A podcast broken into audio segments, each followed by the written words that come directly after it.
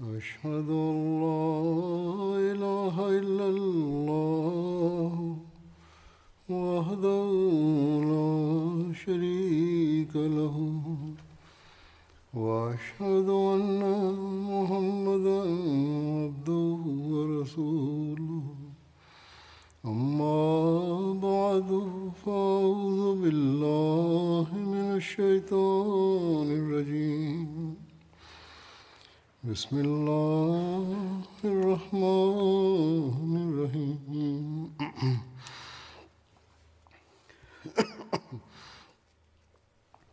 الحمد لله رب العالمين. الرحمن الرحيم. مالك يوم الدين. إياك نعبد وإياك نستعين. اهدنا الصراط المستقيم. صراط الذين أنعمت عليهم. غير المغضوب عليهم ولا الضالين. ഹജ്രത് അബൂബക്കർ സിദ്ദീഖ് അലാഹുനഹുവിനെ സംബന്ധിച്ചുള്ള അനുസ്മരണമാണ് നടന്നു വരുന്നത്. അദ്ദേഹത്തിന്റെ ചരിത്രത്തെ സംബന്ധിച്ച് കുറച്ച് കാര്യങ്ങൾ വിവരിച്ചിരുന്നു. ഇതേപ്പറ്റിയുള്ള നിവേദനങ്ങളിൽ അദ്ദേഹം വംശാവലിയുടെ അറിവിൽ നിപുണനായിരുന്നു എന്നും കവിതയിൽ താല്പര്യമുള്ള ആളായിരുന്നു എന്നും വന്നിട്ടുണ്ട്. എഴുതുന്നു ഹജ്രത് അബൂബക്കർ സിദ്ദീഖ് ജനങ്ങളിൽ വെച്ച് ഏറ്റവും അധികം അറബികളുടെ വംശാവലിയെ സംബന്ധിച്ച് അറിവുള്ള ആളായിരുന്നു. ജുബൈർ ബിൻ മുത്താം ഈ വിഷയത്തിൽ അതായത് വംശാവലിയുടെ കാര്യത്തിൽ അതിനിപുണനായിരുന്നു. അദ്ദേഹം പറയുന്നു ഞാൻ വംശാവലി സംബന്ധിച്ചുള്ള അറിവ് ഹജ്രത് അബൂബക്കറിൽ നിന്നാണ് പഠിച്ചത്. പ്രത്യേകിച്ചും കുറേശികളുടെ വംശാവലിയെ സംബന്ധിച്ച്. കാരണം ഹജ്രത് അബൂബക്കർ കുറേശികളുടെ വംശാവലിയെ സംബന്ധിച്ചും കുറേശികളിൽ അവരുടെ വംശാവലിയിൽ ഉണ്ടായിരുന്ന നല്ലതും തീയതുമായ കാര്യങ്ങളെക്കുറിച്ചും ഏറ്റവും കൂടുതൽ അറിവുള്ള ആളായിരുന്നു. അദ്ദേഹം അവരുടെ തിന്മകളെക്കുറിച്ച് ചർച്ച ചെയ്യില്ലായിരുന്നു. ഈ കാരണം കൊണ്ട് തന്നെ അദ്ദേഹം അതിരത്ത് അക്കേൽ ബിൻ അബി താലിബിനെ അപേക്ഷിച്ച് അവർക്കിടയിൽ അതായത് കുറേശികൾക്കിടയിൽ ഏറെ സ്വീകാര്യനായിരുന്നു. ഹസരത്ത് അക്കയിൽ ഹസരത്ത് അബൂബക്കറിനെ കഴിഞ്ഞാൽ കുറേശികളുടെ വംശാവലിയെയും പിതൃ പരമ്പരകളെയും അവരുടെ നന്മ തിന്മകളെയും സംബന്ധിച്ച് ഏറ്റവും അറിയുന്ന ആളായിരുന്നു. പക്ഷേ ഹസ്രത്ത് അക്കീലിനെ കുറേശികൾ ഇഷ്ടപ്പെട്ടിരുന്നില്ല. കാരണം അദ്ദേഹം കുറേശികളുടെ തിന്മകളും എണ്ണുമായിരുന്നു. ഹസ്രത്ത് അക്കീൽ മസ്ജിദ് നബുവിയിൽ വംശവലിയെക്കുറിച്ചും അറബികളുടെ അവസ്ഥകളെക്കുറിച്ചുമുള്ള സംഭവങ്ങളുടെ അറിവ് കരസ്ഥമാക്കാൻ ഹസരത് അബൂബക്കറിന്റെ അടുക്കൽ ഇരിക്കുമായിരുന്നു. മക്കാരുടെ വീക്ഷണത്തിൽ ഹസരത് അബൂബക്കർ അവർക്കിടയിൽ ഏറ്റവും നല്ല ആളായിരുന്നു. അതുകൊണ്ട് തന്നെ അവർക്ക് എന്തെങ്കിലും പ്രയാസം നേരിട്ടാൽ അദ്ദേഹത്തോടാണ് സഹായം ചോദിച്ചിരുന്നത്. വിവരിക്കുന്നു ഹസരത്ത് അബൂബക്കറിന് അറബികളുടെ വംശാവലി പ്രത്യേകിച്ചും കുറേശികളുടെ വംശാവലിയെക്കുറിച്ച് ഏറ്റവും അധികം അറിവുണ്ടായിരുന്നു. കുറേശികളിലെ കവികൾ റസൂൽ തിരുമേനി സല്ലല്ലാഹു അലൈഹുസയെ സംബന്ധിച്ച് മോശമായ കവിതകൾ പറയുമ്പോൾ ഹസരത് ഹസ്സാനുബിനു സാബിത്തിനെയാണ് കവിതകളിലൂടെ അവരെ ഇളിഭ്യരാക്കി മറുപടി കൊടുക്കാൻ ചുമതലപ്പെടുത്തിയിരുന്നത്. ഹജ്രത് ഹസ്സാൻ നബിസലല്ലാഹു അലൈഹി വസല്ലം തിരുമേനിയുടെ സവിധത്തിൽ ഹാജരായപ്പോൾ നബിസലല്ലാ അലൈഹി വസല്ലം അദ്ദേഹത്തോട് ചോദിച്ചു നിങ്ങൾ എങ്ങനെയാണ് കുറേശികളെ അവമതിച്ചുകൊണ്ട് കവിത ചൊല്ലുക? കാരണം ഞാനും കുറേശികളിൽപ്പെട്ടവനാണ് അപ്പോൾ ഹസരത്ത് ഹസ്സാൻ പറഞ്ഞു യാ റസൂലല്ലാ സല്ലല്ലാഹു അലൈഹി വസല്ലം ഞാൻ അങ്ങയെ അവരിൽ നിന്ന് മാവിൽ നിന്ന് മുടി നീക്കുന്നത് പോലെ അല്ലെങ്കിൽ വെണ്ണയിൽപ്പെട്ട മുടി മാറ്റുന്നത് പോലെ ഞാൻ മാറ്റുന്നതാണ്. അപ്പോൾ നബി സല്ലല്ലാഹു അലൈഹി വസല്ലം അദ്ദേഹത്തോട് പറഞ്ഞു നിങ്ങൾ ഹസരത്ത് അബൂബക്കറിന്റെ അടുക്കൽ ചെല്ലുക. അദ്ദേഹത്തോട് കുറേശികളുടെ വംശാവലിയെക്കുറിച്ച് ചോദിച്ചറിയുക. ഹസരത്ത് ഹസ്സാൻ പറയുന്നു ഞാൻ കവിത എഴുതുന്നതിന് മുമ്പ് ഹസരത്ത് അബൂബക്കറിന്റെ സവിധത്തിൽ പോകുമായിരുന്നു. അദ്ദേഹം എനിക്ക് കുറേശികളുടെ സ്ത്രീ പുരുഷന്മാരെ സംബന്ധിച്ച് മാർഗദർശനം നൽകിയിരുന്നു. അങ്ങനെ ഹസരത്ത് ഹസ്സാന്റെ കവിതകൾ മക്കയിലെത്തുമ്പോൾ മക്കാർ ഇങ്ങനെ പറയുമായിരുന്നു ഈ വരികൾക്ക് പിന്നിൽ അബൂബക്കറിന്റെ മാർഗദർശനവും അഭിപ്രായങ്ങളുമുണ്ട്. ഹസ്രത്ത് അബൂബക്കർ വംശാവലിയെക്കുറിച്ച് അറിവുള്ളതുപോലെ തന്നെ അറബികളുടെ കാലഘട്ടത്തെ അതായത് അറബികളുടെ പരസ്പരമുള്ള യുദ്ധചരിത്രത്തെക്കുറിച്ചും നല്ല പോലെ അറിവുള്ള ആളായിരുന്നു. ഹസ്രത്ത് അബൂബക്കർ സ്ഥായിയായ ഒരു കവി അല്ലായിരുന്നുവെങ്കിൽ തന്നെയും കവിതയോട് നല്ല താല്പര്യമുള്ള ആളായിരുന്നു. ഹസ്രത്ത് അബൂബക്കർ സിദ്ദീഖിന്റെ ചരിത്രകാരന്മാർ അദ്ദേഹം കവിതകൾ എഴുതിയിരുന്നോ ഇല്ലയോ എന്ന കാര്യത്തിൽ ചർച്ച നടത്തിയിട്ടുണ്ട്. ചില ചരിത്രകാരന്മാർ ഇല്ല എന്ന് പറയുന്നു. അദ്ദേഹം കവിത പറഞ്ഞിട്ടുണ്ടാകാമെന്നും പറയുന്നു. ചില ചരിത്രകാരന്മാരാകട്ടെ ഹസ്രത്ത് അബൂബക്കറിന്റെ ചില ഈരടികൾ ഉദ്ധരിക്കുകയും ചെയ്തിട്ടുണ്ട്. ഇങ്ങനെ ഹസ്രത്ത് അബൂബക്കറിന്റെ കവിതകൾ അടങ്ങിയ ഇരുപത്തിയഞ്ച് കാവ്യങ്ങൾ സ്വരൂപിച്ചിട്ടുള്ളത് തുർക്കിയിലെ ഗ്രന്ഥാലയങ്ങളിൽ നിന്നും ലഭ്യമായിട്ടുണ്ട്. അവിടെ അതുണ്ട്. ഹസ്രത്ത് അബൂബക്കറിന്റെ കവിതകളാണ് അവ എന്ന് പറയപ്പെടുന്നു. ഒരാൾ ഇത്രമാത്രം എഴുതിയിരിക്കുന്നു ഈ കവിതകൾ ഹജ്രത് അബൂബക്കറിന്റെതാണ് എന്ന് ഇൽഹാമിലൂടെ എനിക്ക് സാക്ഷ്യം നൽകപ്പെട്ടിരിക്കുന്നു. തബക്കാത്ത് ഇബിനു സാദും സീറത്ത് ഇബിന് ഹിഷാമും ഹസ്രത് അബൂബക്കർ കവിതകൾ രചിച്ചിട്ടുണ്ടായിരുന്നു എന്ന് പറയുന്നു. തിരുനബി സല്ലാ അലൈഹി സ്വലമിയുടെ വഫാത്ത് വേളയിൽ തിരുനബിയെ മറവടക്കിയതിനു ശേഷം ഹസ്രത് അബൂബക്കർ ചില ഈരടികൾ ചൊല്ലുകയുണ്ടായി. അതിന്റെ അർത്ഥം ഇപ്രകാരമായിരുന്നു. അല്ലയോ നേത്രമേ ഇരുലോക നേതാവായ നബി തിരുമേനി സല്ലല്ലാ അലൈഹി വസല്ലമയെ സംബന്ധിച്ച് നിനക്ക് കരയാനുള്ള അവകാശത്തെ കൊണ്ട് സത്യം. നീ കരഞ്ഞുകൊണ്ടേയിരിക്കുക. ഇനി നിന്റെ അശ്രുക്കൾ ഒരിക്കലും തോരാതിരിക്കട്ടെ. അല്ലയോ നേത്രമേ അന്തഫ് അതായത് കുറേശി ഗോത്രത്തിലെ ഏറ്റവും ഉന്നതനായ പുത്രന് വേണ്ടി നീ കരയുക. അദ്ദേഹത്തെ സായം സന്ധിയിൽ കബറിൽ ഒളിപ്പിച്ചു വെച്ചിരിക്കുന്നു.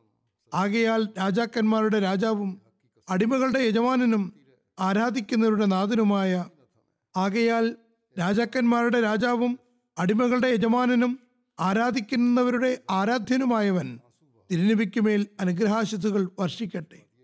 പ്രിയപ്പെട്ടവൻ അകന്നുപോയതിനു ശേഷം ഇനി എന്ത് ജീവിതം? പത്ത് ലോകങ്ങൾക്ക് സൗന്ദര്യം നൽകുന്ന അസ്തിത്വത്തിന്റെ വേർപാടിന് ശേഷം ഇനി എന്ത് സൗന്ദര്യ സങ്കല്പം ഞങ്ങൾ ഈ ലോക ജീവിതത്തിൽ ഒന്നിച്ചായിരുന്നു. അഹോ മരണവും ഞങ്ങളെ ഒന്നിച്ചു പിടികൂടിയിരുന്നെങ്കിൽ എത്ര നന്നായിരുന്നു. ഇതാണ് ആ ഈരടികളുടെ തർജമ. ആ മഹാത്മാവിന്റെ ഉൾക്കാഴ്ചയെക്കുറിച്ച് പറയുന്നത് അദ്ദേഹം വളരെ വലിയ ക്രാന്തദർശിയായിരുന്നു എന്നാണ്. ഹദ്രത്ത് അബൂ സയ്യിദ് ഖുദരി വിവരിക്കുന്നു. നബി തിരുമേനി സല്ലല്ലാഹു അലൈഹി വസല്ലം പറഞ്ഞു അള്ളാഹു തന്റെ ഒരു ദാസന് ഈ ലോകത്തെയോ അള്ളാഹുവിന്റെ സാമീപ്യത്തെയോ സ്വീകരിക്കുന്നതിന് അധികാരം കൊടുത്തു. അപ്പോൾ അയാൾ അള്ളാഹുവിന്റെ സാമീപ്യമാണ് താല്പര്യപ്പെട്ടത് ഇത് കേട്ടപ്പോൾ ഹജ്രത് അബൂബക്കർ കരയാൻ തുടങ്ങി. ഞാൻ എന്റെ മനസ്സിൽ പറഞ്ഞു ഈ വൃദ്ധനെ എന്ത് കാര്യമാണ് കരയിപ്പിച്ചുകൊണ്ടിരിക്കുന്നത്? അള്ളാഹു തന്റെ ഒരു ദാസന് അധികാരം നൽകിയപ്പോൾ അയാൾ അള്ളാഹുവിന്റെ സാമീപ്യത്തെ തെരഞ്ഞെടുത്തു. ആ ദാസൻ തിരുനബി സല്ലാഹു അലൈഹി സ്വലം തന്നെയായിരുന്നു. ഹദ്രത്ത് അബൂബക്കർ ഞങ്ങളിൽ ഏറ്റവും കൂടുതൽ അറിവുള്ള ആളായിരുന്നു. എബീരുമേനി സല്ലാ അലൈവല്ലം പറഞ്ഞു അബൂബക്കർ കരയേണ്ട. എല്ലാ ജനങ്ങളിലും വെച്ച് തന്റെ സൗഹൃദം കൊണ്ടും സമ്പത്ത് കൊണ്ടും ഏറ്റവും അധികം എന്നോട് നന്മ കാണിച്ചയാൾ ഹസരത്ത് അബൂബക്കർ തന്നെയാണ്. ഞാൻ എന്റെ ഉമ്മത്തിൽ ആരെയെങ്കിലും ഖലീൽ എന്ന സുഹൃത്ത് ആക്കുമായിരുന്നുവെങ്കിൽ അബൂബക്കറിനെ ആക്കുമായിരുന്നു. എന്നാൽ ഇസ്ലാമിന്റെ സാഹോദര്യം സ്നേഹം തന്നെയാകുന്നു. മസ്ജിദിൽ അബൂബക്കറിന്റെതല്ലാത്ത എല്ലാ വാതിലുകളും അടയ്ക്കേണ്ടതാണ്. ഉൾക്കാഴ്ചയെ സംബന്ധിച്ചുള്ള യുദ്ധരണി വീണ്ടും കൽപ്പിക്കുകയാണ്. നേരത്തെയും കൽപ്പിച്ചിട്ടുണ്ട്. ഈ വാതിലുകളെക്കുറിച്ചുള്ള വിശദീകരണം ഹജറത്ത് മസീമദ് ഇസ്ലാം നൽകിയിട്ടുണ്ട്. ഞാനത് പിന്നീട് വിവരിക്കാം. ഹജറത്ത് മുസ്ലിം മൗദ് റളിയല്ലാഹു അൻഹു ഈ സംഭവത്തെ പരാമർശിച്ചുകൊണ്ട് പറയുന്നു റസൂൽ കരീം സലല്ലാഹു അലൈഹി സ്വലമിന്റെ ജീവിതത്തിലെ അവസാന നാളുകളിൽ ഒരു ദിവസം തിരുനബി സല്ലാ അലൈഹി സ്വലം പ്രഭാഷണത്തിനായി എഴുന്നേറ്റു. സഹാബാക്കളെ സംബോധന ചെയ്തുകൊണ്ട് പറഞ്ഞു ജനങ്ങളെ അള്ളാഹുവിന്റെ ഒരു ദാസനുണ്ട്. അയാളെ സംബോധന ചെയ്തുകൊണ്ട് അയാളുടെ ദൈവം അയാളോട് പറഞ്ഞു അല്ലയോ എന്റെ ദാസ നീ ഈ ലോകത്ത് തന്നെ കഴിയുന്നതിനോ അല്ലെങ്കിൽ എന്റെ അടുത്ത് വരുന്നതിനോ ഞാൻ നിനക്ക് അധികാരം നൽകുന്നു. അപ്പോൾ ആ ദാസൻ ദൈവ സാമീപ്യമാണ് ഇഷ്ടപ്പെട്ടത്. തിരുനബി സല്ലാഹു അലൈഹി സ്വലം ഇത് പറഞ്ഞപ്പോൾ ഹസരത്ത് അബൂബക്കർ കരയാൻ തുടങ്ങി. ഹസരത്ത് ഉമർ പറഞ്ഞു ഇവിടെ ഹസരത്ത് ഉമറിന്റെ പേരിലാണ് ഈ സംഭവം പറയുന്നത്. ഹസരത്ത് ഉമർ പറയുന്നു എനിക്ക് അദ്ദേഹം കരയുന്നത് കണ്ടപ്പോൾ നല്ലപോലെ ദേഷ്യമുണ്ടായി. നബി സല്ലല്ലാഹു അലൈഹി വസല്ലം ഏതോ ഒരു ദാസന്റെ സംഗതി പറഞ്ഞുകൊണ്ടിരിക്കുന്നു. അള്ളാഹു അയാൾക്ക് ഈ ലോകത്ത് തന്നെ കഴിയുന്നതിനോ അള്ളാഹുവിന്റെ അടുത്തേക്ക് പോകുന്നതിനോ സ്വാതന്ത്ര്യം നൽകി. അയാൾ അള്ളാഹുവിന്റെ സാമീപ്യം ഇഷ്ടപ്പെട്ടു. പക്ഷേ ഈ വൃദ്ധൻ എന്തിനാണ് കരയുന്നത്? ഹസ്രത്ത് അബൂബക്കറിന്റെ തേങ്ങൽ ഒന്നുകൊണ്ടും തീരുന്നുണ്ടായിരുന്നില്ല. അവസാനം നബി സല്ലാ അലൈഹി പറഞ്ഞു അബൂബക്കറിനോട് എനിക്ക് എത്രമാത്രം സ്നേഹമുണ്ടെന്നാൽ അള്ളാഹുവിനെ കൂടാതെ മറ്റാരെങ്കിലും ഖലീൽ എന്ന് സുഹൃത്താക്കാൻ പറ്റുമായിരുന്നുവെങ്കിൽ ഞാൻ അബൂബക്കറിനെ ഖലീലാക്കുമായിരുന്നു. ഹസരത്ത് ഉമർ പറയുന്നു റസൂദ്ദിമേനി സല്ലല്ലാഹു അലൈഹി വസ്ലം കുറച്ച് ദിവസങ്ങൾക്ക് ശേഷം വഫാത്തായപ്പോൾ ഹസരത്ത് അബൂബക്കറിന്റെ കരച്ചിൽ സത്യസന്ധമായിരുന്നു എന്നും ഞങ്ങളുടെ കോപം ഭോഷ്കിന്റെ ലക്ഷണമായിരുന്നു എന്നും ഞങ്ങൾക്ക് മനസ്സിലായി. ഹസരത്ത് മസീമദ് അലി ഇസ്ലാം പറയുന്നു ഹസരത്ത് അബൂബക്കറിന് വിശുദ്ധ ഖുർആന്റെ ജ്ഞാനം നല്ലപോലെ ഉണ്ടായിരുന്നു. നബി സല്ലല്ലാഹു അലൈഹി വസ്ലം അൽ യൗമ അക്മൽ തുലക്കും ദീനക്കും വ അത്മംതു അലൈക്കും നേമത്തി എന്ന ആയത്ത് പാരായണം ചെയ്തപ്പോൾ ഹജറത്ത് അബൂബക്കർ കരയാൻ തുടങ്ങി. ആരോ പറഞ്ഞു ഈ വൃദ്ധൻ എന്തിനാണ് കരയുന്നത്? ഹജറത്ത് അബൂബക്കർ പറഞ്ഞു എനിക്ക് ഈ ആയത്തിൽ തിരുനബി സല്ലാഹു അലൈഹി സ്വലമിയുടെ മരണം മണക്കുന്നു. ഹജറത് മസീമദ് അലി ഇസ്ലാം പറയുന്നു പ്രവാചകന്മാർ ഉദ്യോഗസ്ഥരെ പോലെയാണ്. തൊഴിലാളികൾ തങ്ങളുടെ ജോലികൾ പൂർത്തിയാക്കി കഴിഞ്ഞാൽ അവിടെ നിന്ന് പോകുന്നു. അങ്ങനെ പ്രവാചകന്മാർ ഏതൊരു കർമ്മത്തിനു വേണ്ടിയാണോ ലോകത്തേക്ക് വരുന്നത്? അത് ചെയ്ത ശേഷം അവർ ഈ ലോകത്തോട് ഇവിടെ പറയുന്നു. അൽ യൗമ അക്മൽത്തുലക്കും ദീനക്കും അത്മംതു അലൈക്കും നേമത്തി എന്ന ശബ്ദം കേട്ടപ്പോൾ അത് അവസാന ശബ്ദമാണ് എന്ന് ഹസരത് അബൂബക്കറിന് മനസ്സിലായി. ഇതിൽ നിന്ന് വളരെ വ്യക്തമാകുന്ന കാര്യം എന്തെന്നാൽ ഹസ്രത്ത് അബൂബക്കറിന്റെ ഉൾ- ഉൾക്കാഴ്ച വളരെ ഉയർന്നതായിരുന്നു. ഹദീസുകളിൽ മസ്ജിദിലേക്കുള്ള എല്ലാ ജനലുകളും അടയ്ക്കണമെന്ന് പറയുന്നു. ഈ ജനാല സംബന്ധിച്ച വിശദീകരണവും ഹസ്രത്ത് മസീം അലി ഇസ്ലാം നൽകിയിട്ടുണ്ട്. ഈ ജനാലകൾ കൊണ്ട് എന്താണ് ഉദ്ദേശിക്കുന്നത്? പറയുന്നു ഹദീസിൽ ഇങ്ങനെ വന്നിരിക്കുന്നു മസ്ജിദിലേക്കുള്ള എല്ലാ ജനലുകളും അടയ്ക്കുക. പക്ഷേ അബൂബക്കറിന്റെ ജനൽ തുറന്നിടേണ്ടതാണ്. ഇതിലടങ്ങിയിരിക്കുന്ന തത്വരഹസ്യം എന്തെന്നാൽ മസ്ജിദ് ദൈവിക രഹസ്യങ്ങളുടെ പ്രതീകമാകുന്നു. അതുകൊണ്ട് തന്നെ അതിലത്ത് അബൂബക്കർ സിദ്ദീഖിന്റെ അടുക്കിലേക്കുള്ള ഈ വാതിൽ അടയ്ക്കപ്പെടുന്നതല്ല. അള്ളാഹുവിന്റെ സൂക്ഷ്മ സംഗതികളുടെ ആഴം അഥവാ ദൈവിക യുക്തികൾ ഹസരത്ത് അബൂക്കർ അലിള്ളാഹുനുഹുനുമേൽ എപ്പോഴും വെളിപ്പെട്ടുകൊണ്ടിരിക്കുന്നതാണ്. അതായത് പിന്നീടും വെളിപ്പെടുന്നതാണ്. ഹസരത്ത് മസീമദ് അലി ഇസ്ലാം പറയുന്നു പ്രവാചകന്മാർ ആലങ്കാരിക ഭാഷയാണ് ഉപയോഗിക്കുന്നത്. ആരെങ്കിലും ഭൗതിക മുല്ലാക്കളെ പോലെ പ്രത്യക്ഷരത്തിൽ തന്നെ അതെടുക്കുകയാണെങ്കിൽ അയാൾ മഹാ അബദ്ധത്തിലാകുന്നു. ഉദാഹരണമായി ഹസരത്ത് ഇബ്രാഹിം തന്റെ മകനോട് ഉമ്മറപ്പടി മാറ്റിവെക്കാൻ പറഞ്ഞതും തിരുനബി സല്ലല്ലാഹു അലൈഹി വസല്ലം സ്വർണവളകൾ കണ്ടതും പ്രത്യക്ഷരമായിരുന്നില്ല. മറിച്ച് ആലങ്കാരികമായിരുന്നു. അതിനുള്ളിൽ മറ്റൊരു അർത്ഥം ഉണ്ടായിരുന്നു. ഹസരത് മസീമദ് അലി ഇസ്ലാം പറയുന്നു യാഥാർത്ഥ്യം എന്തെന്നാൽ ഹസ്രത്ത് അബൂബക്കറിന് ഏറ്റവും അധികം ഖുർആാനിക ജ്ഞാനം നൽകപ്പെട്ടിരുന്നു. അതുകൊണ്ടാണ് ഹസ്രത്ത് അബൂബക്കർ ഈ നിലയ്ക്ക് അത് സ്ഥിരീകരിച്ചത്. അദ്ദേഹം പറയുന്നു എന്റെ വീക്ഷണത്തിൽ ഈ അർത്ഥം ബാഹ്യമായി വൈരുദ്ധ്യമാണെങ്കിലും തക്കവയും സൂക്ഷ്മതയും ആവശ്യപ്പെടുന്നത് അബൂബക്കർ പറഞ്ഞത് തന്നെ ജനങ്ങളും അംഗീകരിക്കണമെന്നാണ്. ഇവിടെ ഒരു വാക്കുപോലും വിശുദ്ധ ഖുറാനിൽ ഹസരത്ത് അബൂബക്കറിന്റെ വിവക്ഷയ്ക്ക് വൈരുദ്ധ്യമായിട്ടില്ല. അദ്ദേഹം പറയുന്നു മൗലിമാരോട് ചോദിക്കുക അബൂബക്കർ ബുദ്ധിമാനായിരുന്നില്ലേ? സിദ്ദീഖ് എന്ന് വിളിക്കപ്പെട്ടതും അബൂബക്കർ തന്നെയല്ലേ? ഏറ്റവും ആദ്യം റസൂലായുടെ ഖലീഫായതും അദ്ദേഹം തന്നെയല്ലേ? ഭയാനകമായ മതനിരാസത്തിന്റെ വ്യാധിയെ തടഞ്ഞു നിർത്തിക്കൊണ്ട് ഇസ്ലാമിന് വലിയ സേവനം ചെയ്തതും ആ മഹാത്മാവ് തന്നെയല്ലേ? അതേ മറ്റു കാര്യങ്ങളെല്ലാം ഒഴിവാക്കുക. ഇത്രമാത്രം നിങ്ങൾ പറയൂ. ഹസ്രത്ത് അബൂബക്കറിന് മിമ്പറിൽ കയറേണ്ട ആവശ്യം എന്തായിരുന്നു? പിന്നെ തക്വയോടുകൂടി നിങ്ങൾ പറയൂ. വമാ മുഹമ്മദിൻ ഇല്ലാ റസൂൽ കത് ഖലത് മിൻ കബരിഹിർ റസൂൽ എന്നോതിക്കൊണ്ട് അദ്ദേഹം തെളിവുകൾ സമ്പൂർത്തിയിരിക്കുകയല്ലേ ചെയ്തത്? അതല്ല ഒരു കുട്ടി പോലും പറയുന്നത് പോലെ ഈസാ നബി മരിച്ചു എന്ന് മനസ്സിലാക്കുന്നവൻ കാഫിറാണെന്ന ബാലിശമായ വാദമായിരുന്നോ ഉണ്ടായിരുന്നത്? ഈ ആയത്ത് മുഴുവൻ ചൊല്ലിയാൽ തന്നെ വളരെ വ്യക്തമായ ശക്തിമത്തായ തെളിവുകൾ സമർപ്പിക്കാൻ വേണ്ടിയായിരുന്നു. അതല്ല ദുർബലമായൊരു കാര്യം പറയാൻ വേണ്ടിയായിരുന്നു എന്ന് മനസ്സിലാകുന്നതാണ്. മറ്റൊരു സന്ദർഭത്തിൽ ഇതേ കാര്യത്തെ വിശദീകരിച്ചുകൊണ്ട് ഹജ്രത് മസീമദ് അലി ഇസ്ലാം പറയുന്നു അൽ യൗമ അക്മൽ തുലക്കും ദീനക്കും എന്ന ആയത്തിന് രണ്ട് വശങ്ങളുണ്ട്. ഒന്ന് നിങ്ങൾക്ക് പരിശുദ്ധി ഉണ്ടാക്കിയിരിക്കുന്നു. രണ്ട് ആ ഗ്രന്ഥം പൂർണമായിരിക്കുന്നു. പറയുന്നു ഈ ആയത്ത് അവതരിച്ചപ്പോൾ അബൂബക്കർ കരയാൻ തുടങ്ങി. ആരോ പറഞ്ഞു ഈ വൃദ്ധൻ എന്തിനാണ് കരയുന്നത്? അദ്ദേഹം മറുപടിയായി പറഞ്ഞു ഈ ആയത്തിൽ തിരുനബി സലല്ലാഹു അലൈഹി സ്വലമിയുടെ മരണം മണക്കുന്നുണ്ട്. കാരണം കർത്തവ്യങ്ങൾ പൂർണമായി കഴിയുന്നത് തന്നെ. മരണത്തെക്കുറിച്ചുള്ള തെളിവാണ് എന്നത് ഒരു അംഗീകൃത യാഥാർത്ഥ്യമാകുന്നു. ഭൗതിക ലോകത്തുള്ള ഏർപ്പാടുകൾ പൂർണമാകുമ്പോൾ അവിടെയുള്ള ജോലിക്കാർ പിരിഞ്ഞു പോകുന്നു. തെന്നബി സല്ലാഹു അലൈഹി വസല്ലം അബൂബക്കറിന്റെ ഈ കഥ അറിഞ്ഞപ്പോൾ പറഞ്ഞു ഏറ്റവും അധികം ബുദ്ധിമാൻ ഹദ്രത്ത് അബൂബക്കർ തന്നെയാണ്. എന്നിട്ട് പറഞ്ഞു ഈ ലോകത്ത് ആരെയെങ്കിലും സ്ഥായിയായ സുഹൃത്താക്കാൻ കഴിയുമായിരുന്നുവെങ്കിൽ ഞാൻ അബൂബക്കറിനെ അങ്ങനെ ആക്കുമായിരുന്നു. പറയുന്നു അബൂബക്കറിന്റെ ജനാല മസ്ജിദിലേക്ക് തുറന്നിരിക്കുന്നതാണ് മറ്റുള്ളവയെല്ലാം അടയ്ക്കേണ്ടതാണ്. ഇത് തമ്മിലുള്ള ബന്ധം എന്താണെന്നും സുഹൃത്താകുന്നതും ജനാല തുറക്കുന്നതും തമ്മിൽ എന്ത് ബന്ധമാണുള്ളതെന്നും ആരെങ്കിലും ചോദിക്കുകയാണെങ്കിൽ അതിന്റെ വിവക്ഷ ഇപ്രകാരമാകുന്നു.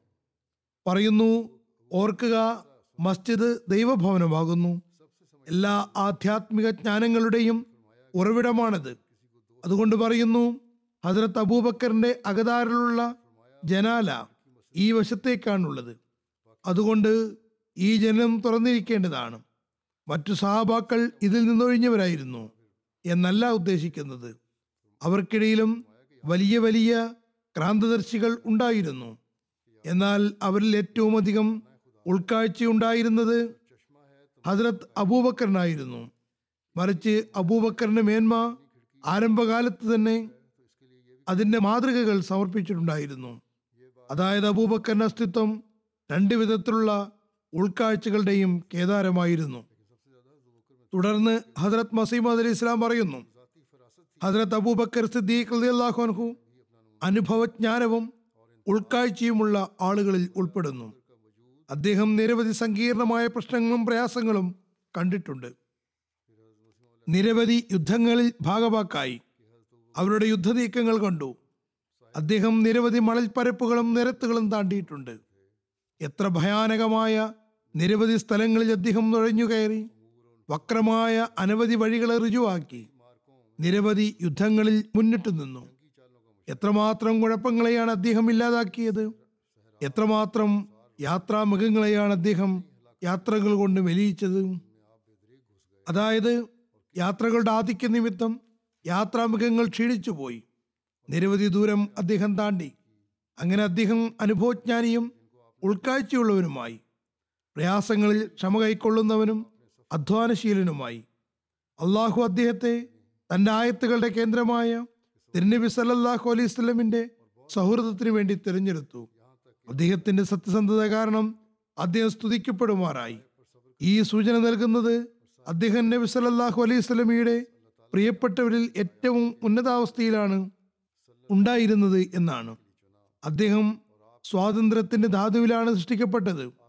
കൂറ് അദ്ദേഹത്തിന്റെ അകതാരിൽ ഉണ്ടായിരുന്നു. അതുകൊണ്ട് തന്നെ അദ്ദേഹത്തെ വളരെ ഭയാനകമായ സന്ദർഭങ്ങളിലേക്കും ദുഷ്കരമായ സമയത്തേക്കും വേണ്ടി തിരഞ്ഞെടുത്തു. അള്ളാഹു ഏറ്റവും അറിയുന്നവനും യുക്തിജ്ഞാലിയുമാകുന്നു. അവൻ എല്ലാ കാര്യങ്ങളും യഥോചിതം നിർവഹിക്കുന്നു. അവൻ വെള്ളത്തെ ശരിയാവണ്ണം അരുവികളിൽ നിന്നും പുറത്തേക്ക് കൊണ്ടുവരുന്നു. ആകയാൽ അവൻ തന്നെയാണ് അബൂ കഹാഫിയുടെ മകന് മേൽ ദൃഷ്ടിപതിക്കുകയും അദ്ദേഹത്തിന് മേൽ വലിയ ഔദാര്യം ചൊരിയുകയും ചെയ്തത്. അദ്ദേഹത്തെ വ്യതിരിക്തമായ ജീവിതത്തിന്റെ ഉടമയാക്കി. അള്ളാഹു പറയുന്നു ഏറ്റവും അധികം സത്യസന്ധമായ കാര്യം പറയുന്നവൻ അള്ളാഹു.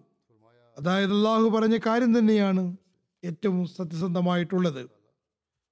ഇല്ലാ തൻസുറൂഹു ഫഖദ് നസറുഹുല്ലാഹു ഇദാ അഹ്റജഹു അല്ലദീന കഫറു സാനിയസ്നൈനി ഇത് ഹുമാ ഫിൽ ഗാരി ഇത് യഖൂലു ലിസാഹിബിഹി ലാ തഹസൻ ഇന്നല്ലാഹ മാന ഫൻസലല്ലാഹു സക്കീനത്തഹു അലൈഹി വ ബിജുനൂദിൻ ലം തറൗഹാ വജാല കലിമത്തല്ലദീന കഫറു സുഫ്ല വ കലിമത്തുല്ലാഹി ഹിയൽ ഒലിയ വല്ലാഹു അസീസുൻ ഹക്കീം അർത്ഥം ഇനി നിങ്ങൾ അദ്ദേഹത്തെ ദൂതനെ സഹായിക്കുന്നില്ലെങ്കിൽ അള്ളാഹു ഇതിനു മുമ്പും നിഷേധികൾ നാട്ടിൽ നിന്ന് പുറത്താക്കിയപ്പോൾ അദ്ദേഹത്തെ സഹായിച്ചിട്ടുണ്ട്.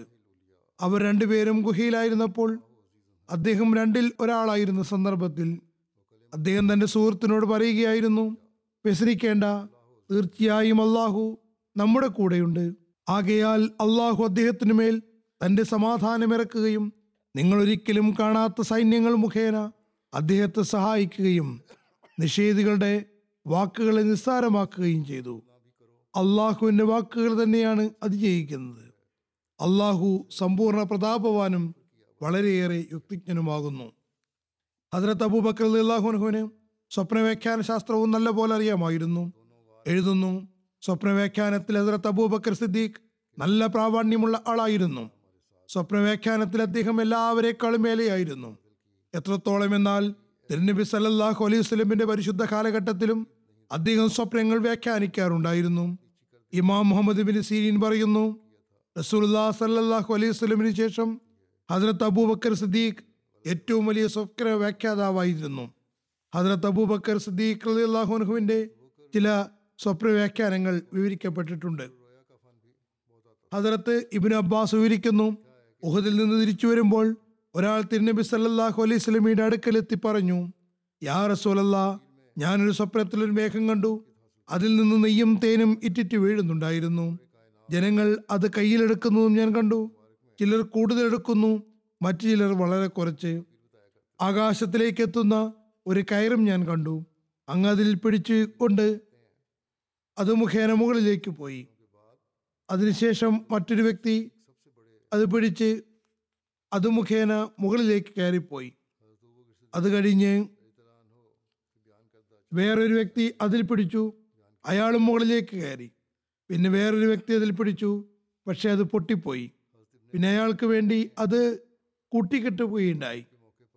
അതിൽ അയാൾ മുകളിലേക്ക് കയറുകയും ചെയ്തു. ഹജറത്ത് അബൂബക്കർ അള്ളാഹുഹു നബി സല്ലല്ലാഹു അലൈഹി സ്വലമിനോട് പറഞ്ഞു യാ റസൂലല്ല അനുവാദം തന്നാലും ഞാൻ തന്നെ ഇത് വ്യാഖ്യാനിക്കുന്നതാണ്. നബി സല്ലല്ലാഹു അലൈഹി വസല്ലം പറഞ്ഞു വ്യാഖ്യാനിച്ചു കൊള്ളുക.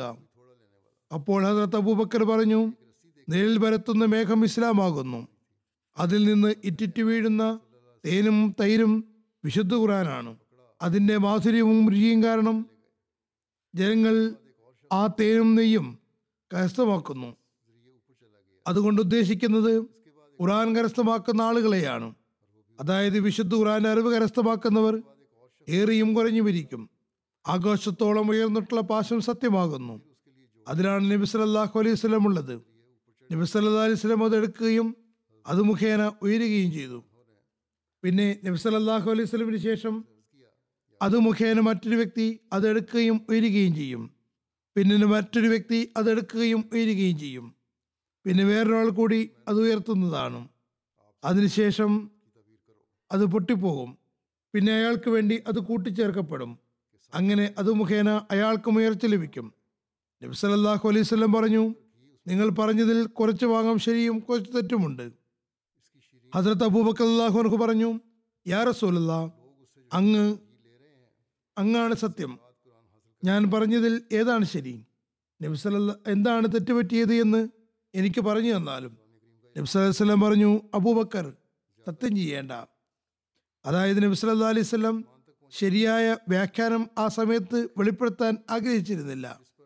അതുകൊണ്ട് തന്നെ പറയുന്നതാണ് ധാരാളമെന്ന് അദ്ദേഹം മനസ്സിലാക്കി. ഇവന് ഷിഹാബ് നിവേദനം ചെയ്യുന്നു നബി അലൈഹി വസല്ലം ഒരു സ്വപ്നം കണ്ടു. അത് ഹസരത്ത് അബൂബക്കറിന് മുമ്പിൽ വിവരിച്ചു കൊണ്ട് പറഞ്ഞു ഞാനൊരു സ്വപ്നം കണ്ടിരിക്കുന്നു. ഞാനും നിങ്ങളും ഒരു കോണിപ്പടിയിൽ കയറിക്കൊണ്ടിരിക്കുകയാണ്. ഞാൻ നിങ്ങളെക്കാളും രണ്ടര പടി മുകളിലാണുള്ളത്. അദ്ദേഹം പറഞ്ഞു നല്ലത്. യാ റസൂല്ലാ സല്ലാ വസല്ലം അള്ളാഹു അങ്ങയെ അങ്ങയുടെ കണ്ണുകൾക്ക് സന്തോഷമുണ്ടാക്കുന്ന കാര്യങ്ങൾ കാണിക്കുകയും കണ്ണുകൾക്ക് കുളിർമ ചെയ്യുന്നത് വരെയും ഇവിടെ തന്നെ നിർത്തുന്നതാണ്. അദ്ദേഹം അത് മൂന്ന് തവണ ആവർത്തിച്ചു. മൂന്നാമത്തെ തവണ നബി അലിസ്ലാം പറഞ്ഞു അബൂബക്കർ സ്വപ്നത്തിൽ ഞാനും നിങ്ങളും ഒരേണിയിൽ കയറുന്നതായും ഞാൻ നിങ്ങളെക്കാൾ രണ്ടരപ്പടി പടി മുകളിൽ നിൽക്കുന്നതായും കണ്ടു. അദ്ദേഹം പറഞ്ഞു യാ റസൂലല്ല അള്ളാഹു അങ്ങേയെ തന്റെ കാരണത്തിലും മൗഫരത്തിലും എടുക്കുന്നതാണ്. ഞാൻ അങ്ങേക്ക് ശേഷം രണ്ടര വർഷം ജീവിച്ചിരിക്കുന്നതാണ്. ഹസ്രത്ത് അബൂബക്കർ പറഞ്ഞ വിശദീകരണം അതേപോലെ തന്നെ പൂർത്തിയാവുകയുണ്ടായി. തിരുനബി സല്ലാ അലൈഹി സ്വലമിയുടെ സഹധർമ്മിണി ഹസ്രത്ത് ആയിഷ വിവരിക്കുന്നു. ഞാനൊരു സ്വപ്നത്തിൽ എന്റെ മുറിക്കകത്ത് മൂന്ന് ചന്ദ്രന്മാർ വീഴുന്നതായി സ്വപ്നം കണ്ടു. ഞാൻ എന്റെ ഈ സ്വപ്നം പിതാവ് ഹസ്രത്ത് അബൂബക്കർ സിദ്ദീഖിന് മുന്നിൽ വിവരിച്ചു. നബി സല്ലല്ലാഹു അലൈഹി വസ്ലം വഫാത്താവുകയും നബി സല്ലല്ലാഹു അലൈഹി വസ്ലം ഹസ്രത്ത് ആയിഷയുടെ മുറിയിൽ മറവടക്കുകയും ചെയ്തപ്പോൾ ഹസ്രത്ത് അബൂബക്കർ പറഞ്ഞു നിന്റെ ചന്ദ്രന്മാരിൽ ഒന്ന് ഇതാകുന്നു. ഇത് അവരിൽ ഏറ്റവും ഉന്നതമായിരുന്നു ഹസ്രത്ത് അബ്ദുറഹ്മാൻ ബിൻ അബി ലൈല റളിയല്ലാഹു അൻഹു വിവരിക്കുന്നു. നബി സല്ലല്ലാഹു അലൈഹി വസല്ലം പറഞ്ഞു കറുത്ത ആടുകളുടെ ഒരു പറ്റം എന്നെ പിൻപറ്റുന്നത് ഞാൻ കാണുകയുണ്ടായി. അതിന് പിന്നിൽ കാക്കി നിറമുള്ള ആടുകളുടെ കൂട്ടങ്ങളുണ്ട്. അപ്പോൾ ഹസരത്ത് അബൂബക്കർ അള്ളാഹു അൻഹു പറഞ്ഞു യാ റസൂലല്ല ഈ അറബികൾ അങ്ങയെ പിൻപറ്റുന്നതാണ്. പിന്നെ അനറബി അനറബികളും അങ്ങയെ പിൻപറ്റും. വസ്ലം പറഞ്ഞു മലക്കുകളും ഇതേ വിശദീകരണമാണ് നൽകിയിട്ടുള്ളത്. ഇതൊക്കെയാണ് സ്വപ്നങ്ങളെക്കുറിച്ചുള്ള വിവരണങ്ങൾ. ഇനിയുള്ള ചർച്ച പുരുഷന്മാരിൽ ആരാണ് ആദ്യത്തെ മുസ്ലിം എന്നതാണ്. ഇത് സംബന്ധിച്ച് ഹസരത്ത് അബൂബക്കർ തന്നെയാണ് എന്നാണ് പറയപ്പെടുന്നത്. ഹസ്രത്ത് അമ്മാർ ബിൻ യാസിർ പറയുന്നു ഞാൻ നബി സല്ലല്ലാഹു അലൈഹി സ്വലമിനെ ആരംഭ കാലഘട്ടത്തിൽ കണ്ടിട്ടുണ്ട്.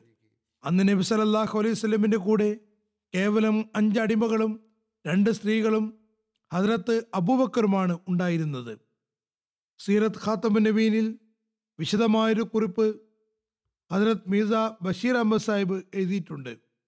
അദ്ദേഹം അതിൽ പറയുന്നു അതായത് ഏറ്റവും ആദ്യം നബി വസല്ലമിനെ വിശ്വസിച്ചത് ആരായിരുന്നു? എഴുതുന്നു നബി സല്ലല്ലാഹു അലൈഹി വസ്ലം തന്റെ ദൗത്യ പ്രചാരണം ആരംഭിച്ചപ്പോൾ ഏറ്റവും ആദ്യം വിശ്വസിച്ചത് ഹസ്രത്ത് ഖദീജ റളിയല്ലാഹു താലാൻഹ ആയിരുന്നു. അവർ ഒരു നിമിഷ നേരത്തേക്ക് പോലും അമാന്തിച്ചില്ല. അതായത് ഖദീജയ്ക്ക് ശേഷം പുരുഷന്മാരിൽ നിന്ന് ആദ്യം വിശ്വസിച്ച ആളെ സംബന്ധിച്ച് ചരിത്രകാരന്മാർക്കിടയിൽ ഭിന്നതയുണ്ട്. ചിലർ Hazrat Abu Bakr Abdullah bin Abi കഹാഫിയുടെ പേര് പറയുന്നു. ചിലർ അന്ന് പത്ത് വയസ്സുണ്ടായിരുന്ന ഹജ്രത് അലിയാണെന്നും മറ്റു ചിലർ നബി സല്ലാ അലൈഹി സ്വലം സ്വതന്ത്രനാക്കിയ അടിമ ഹജറത് സെയ്ദ് ബിൻ ഹാരിസയാണെന്നും പറയുന്നുണ്ട്. പക്ഷേ നമ്മുടെ വീക്ഷണത്തിൽ ഈ തർക്കം അനാവശ്യമാകുന്നു. ഹജറത്ത് അലിയും സെയ്ദ് ബിൻ ഹാരിസയും നബി സല്ലാ അലൈഹി സ്വലമിയുടെ വീട്ടിലെ ആളുകളായിരുന്നു. നബി സല്ലാ അലൈഹി സ്വലമിയുടെ വീട്ടിൽ കുട്ടികളെപ്പോലെയാണ് അവർ കഴിച്ചു കൂട്ടിയത് നബി സല്ലാഹു അലൈഹി സ്വലം പറഞ്ഞതും അവർ വിശ്വസിച്ചു. അതായത് നബി സല്ലാ അലൈഹി സ്വലം പറഞ്ഞതെല്ലാം അവർ വിശ്വസിക്കുകയുണ്ടായി. അതുകൊണ്ട് തന്നെ അവരുടെ വിശ്വാസം വലിയ കാര്യമല്ല. കാരണം അവർ വളരെ ചെറുപ്രായത്തിലുള്ളവരും വീട്ടിലെ അംഗങ്ങളുമായിരുന്നു. മാത്രമല്ല ഏതെങ്കിലും വാക്കാലുള്ള പ്രഖ്യാപനത്തിന്റെ ആവശ്യവും അവർക്കില്ലായിരുന്നു. അതുകൊണ്ട് തന്നെ അവരുടെ പേരുകൾ ഇതിലേക്ക് കൊണ്ടുവരേണ്ട കാര്യമില്ല. ഇനി ബാക്കിയുള്ളതിൽ ഹസ്രത്ത് അബൂബക്കർ അള്ളാഹുൻഹു ഏറ്റവും മുൻപന്തിയിലുള്ള ആളും വിശ്വാസികളിൽ പ്രഥമനുമായിരുന്നു. ഹസ്രത്ത് അബൂബക്കർ തന്റെ മേന്മയും യോഗ്യതയും കാരണം കുറേശികളിൽ ഏറെ ആദരണീയനായിരുന്നു. ഇസ്ലാമിൽ അദ്ദേഹത്തിന് ലഭ്യമായ സ്ഥാനം മറ്റൊരു സഹാബിക്കും കിട്ടിയിട്ടില്ല. അതിർത്ത് അബൂബക്കർ ഒരു നിമിഷ നേരത്തേക്ക് പോലും നബി സല്ലല്ലാഹു അലൈഹി വാദങ്ങളിൽ സംശയം പ്രകടിപ്പിച്ചില്ല. മറിച്ച് കേട്ട് ഉടനെ തീകരിക്കുകയാണ് ഉണ്ടായത്. പിന്നെ അദ്ദേഹം തന്റെ എല്ലാ ശ്രദ്ധയും ജീവനും സമ്പത്തും നബി സല്ലല്ലാഹു അലൈഹി വസല്ലം കൊണ്ടുവന്ന ദീനിന്റെ സേവനത്തിന് വേണ്ടി സമർപ്പിച്ചു. നബി സല്ലല്ലാഹു അലൈഹി സ്വലമിന് തന്റെ സഹാബാക്കളിൽ ഏറ്റവും ഇഷ്ടമുണ്ടായിരുന്നത് അദ്ദേഹത്തോടായിരുന്നു. തിരുനബി സല്ലാ അലൈഹി സ്വലയുടെ ഒഫാത്തിന് ശേഷം അദ്ദേഹം തിരുനബി സല്ലാ അലൈഹി വസല്ലമയുടെ ആദ്യത്തെ ഖലീഫയായി. പിന്നെ ഖിലാഫത്ത് കാലത്തും അദ്ദേഹം അനുപമമായ യോഗ്യതയുള്ളവനാണെന്ന് തെളിയിച്ചിട്ടുണ്ട്.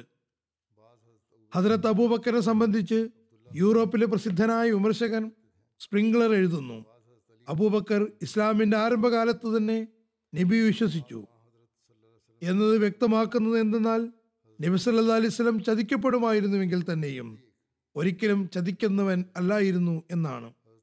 മറിച്ച് സത്യഹൃദയത്തോടു കൂടി ദൈവത്തിന്റെ പ്രവാചകനാണെന്ന് ഉറച്ചു വിശ്വസിച്ചു.